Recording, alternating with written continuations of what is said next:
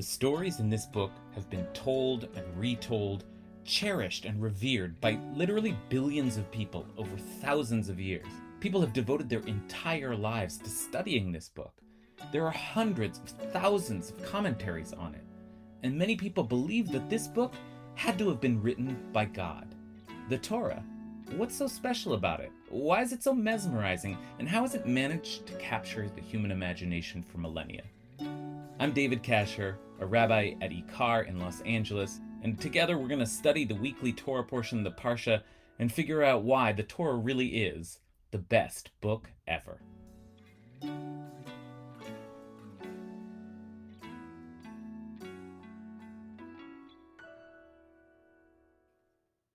The Jewish calendar is a masterpiece.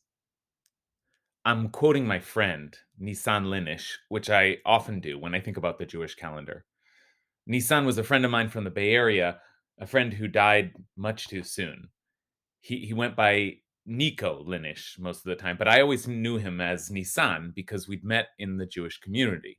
We went to the same minyan in San Francisco, but we both lived in Oakland at the time. And so he would sometimes host these funky Shabbat dinners in the East Bay and they went all night and felt more like a like a party or a happening or no chairs or tables just people wandering around the house from conversation to conversation just meeting each other. It was a it was a very cool scene. Nissan really knew how to do shabbat.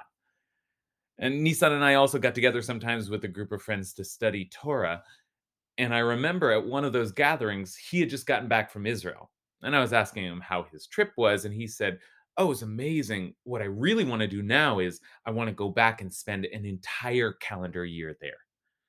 And I was like, oh, that's cool. But why an entire calendar year? And he said, as if it was kind of obvious, oh, so I can celebrate all the Jewish holidays in Israel to really experience them in a deep way. And again, I was like, oh, that's cool. And I think he sensed I wasn't really getting it.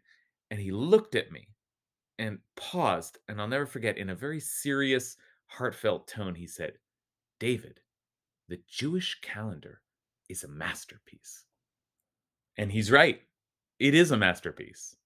The journey through the calendar year, with its weekly and monthly rhythms and its cycle of yearly festivals, each with its own unique energy, is one of the hallmark institutions in Jewish life for many of us, the holidays are the times we really tune into Judaism. And so, in a way, it's the calendar more than any other document that essentially defines Judaism for us. And the origins of the calendar are right here in this week's Parsha, Parshat Bo. In the middle of all the Exodus drama, right before the unleashing of the 10th plague, God stops all the action to declare to Moses and Aaron, HaChodesh lachem rosh chodashim, this month will be for you the beginning of months. It will be the first of the months of the year for you.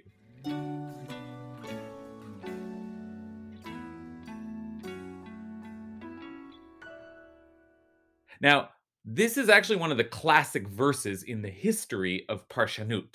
That is, if Parshanut is the tradition of commentary on the Torah, and Rashi is the most famous of the commentators, then in a sense, Parshanut begins with his opening line on the first verse of Genesis. And in that first line, he actually immediately references our first month verse here in Exodus. He says, Amar Rabbi Yitzchak, Rabbi Isaac said that the Torah should have started with Lachem. This month will be for you, for this is the first commandment that was given to Israel. So why does the Torah open with creation? In other words, it seems like Rashi is asking, why, why are we wasting all this time with the book of Genesis or even the Exodus story? This is a book of law, isn't it? Let's just get on with it and start listing laws one by one. Well, thank goodness that is not what the Torah does, or we wouldn't have all the rich stories in Genesis, because in fact, the Torah is more than just a book of laws. But let's imagine for a moment that the Torah did start with this verse. Well, then we could turn Rashi's question back at him. what kind of beginning is this? Counting the months? Is that any way to start the Torah? Or, put differently, the question is why is this the first commandment given to the nation of Israel? Couldn't God have chosen something a little more epic? The Ten Commandments start with, I am the Lord your God. You shall have no other gods before me. Okay, now now that's a beginning. But the giving of laws to the nation of Israel doesn't start with the 10 commandments. It starts a little earlier here, and the very first law they receive is about the calendar. And that just seems kind of random. Now, like we said, this verse is a pretty big deal, and there's a world of commentary on it, but most of the commentary deals with the particulars of the commandment itself. The Ibn Ezra, for example, has a huge piece explaining exactly how the calendar works, including things like the move to Babylonian month names. The Abarbanel, another great Spanish commentator, does something similar.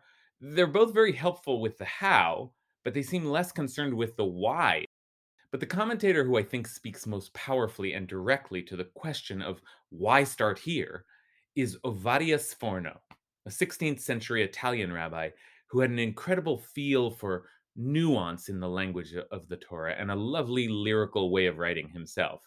I remember I had a teacher who called uh, the first real Renaissance thinker in Jewish tradition, a man who was not only one of the great Jewish scholars of his day, but also got a secular education became a man who moved about prominently in Roman society.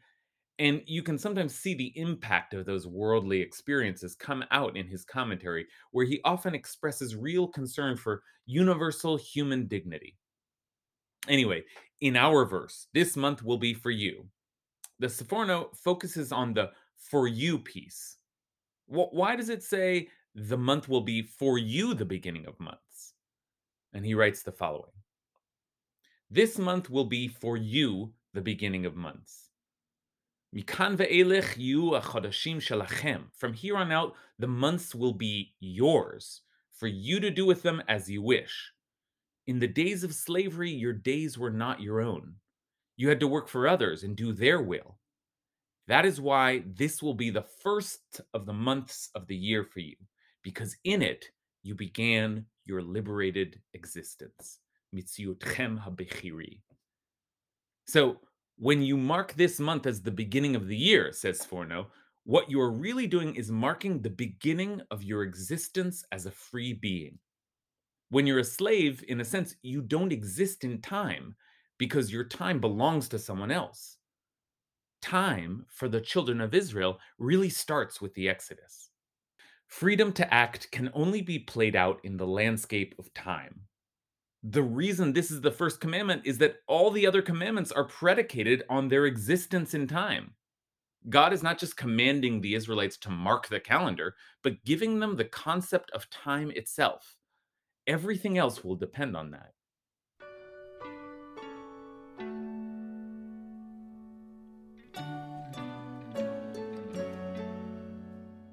What's remarkable about this understanding of our verse here in Exodus is that if we return to the notion that Rashi started us off with, that the Torah could have just started with, this month will be for you the beginning of months, it no longer seems like just a strange, hyper legal approach to the Torah. Because if this is the beginning of Jewish time, then it actually parallels the actual beginning of the Torah, which is the beginning of time itself, in the beginning. Creation, existence itself, can only take place in time. And likewise, the creation of a people can only take place against the backdrop of their record of time. The calendar then represents our journey through time and records our attempt to create our own existence. That's why, perhaps, we make such a big deal about a new year, whether it's Jewish or January, because every first month is a remembrance of a journey we started and everything we've been able to do since then is a consequence of that beginning. And the return to that month marks an opportunity to begin again, to create ourselves once again in time. So I'm thinking about this New Year's Torah here at the beginning of January because we've just turned over a new calendar year. And I'm thinking about Nissan Linish's calendrical wisdom again right now, in part because Nisan died just after the new year, on January 3rd, 2017, five years ago now. Nisan's reverence for the masterpiece that is the Jewish calendar has stuck with me, and it's changed the way I thought about it. And so Nisan has forever affected my experience of my own journey through Jewish time. It's strange not to be sharing that journey with him anymore. But just one last incredible connection. Nico's Hebrew name, Nisan, is actually the name of the first month of the Jewish calendar.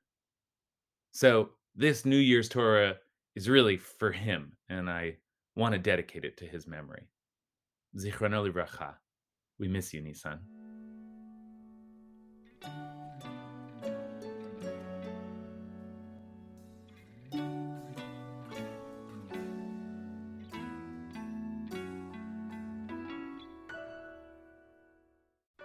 Best Book Ever was produced by Ben Cooley and edited by Vera Blossom, and our theme song is Pitchuli by Hillel Tigay. You can listen to more of his beautiful music on iTunes and Spotify. And while you're there, why not subscribe to Best Book Ever if you haven't already?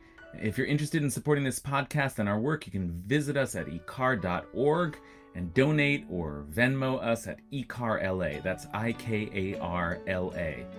Thanks a lot and see you next week.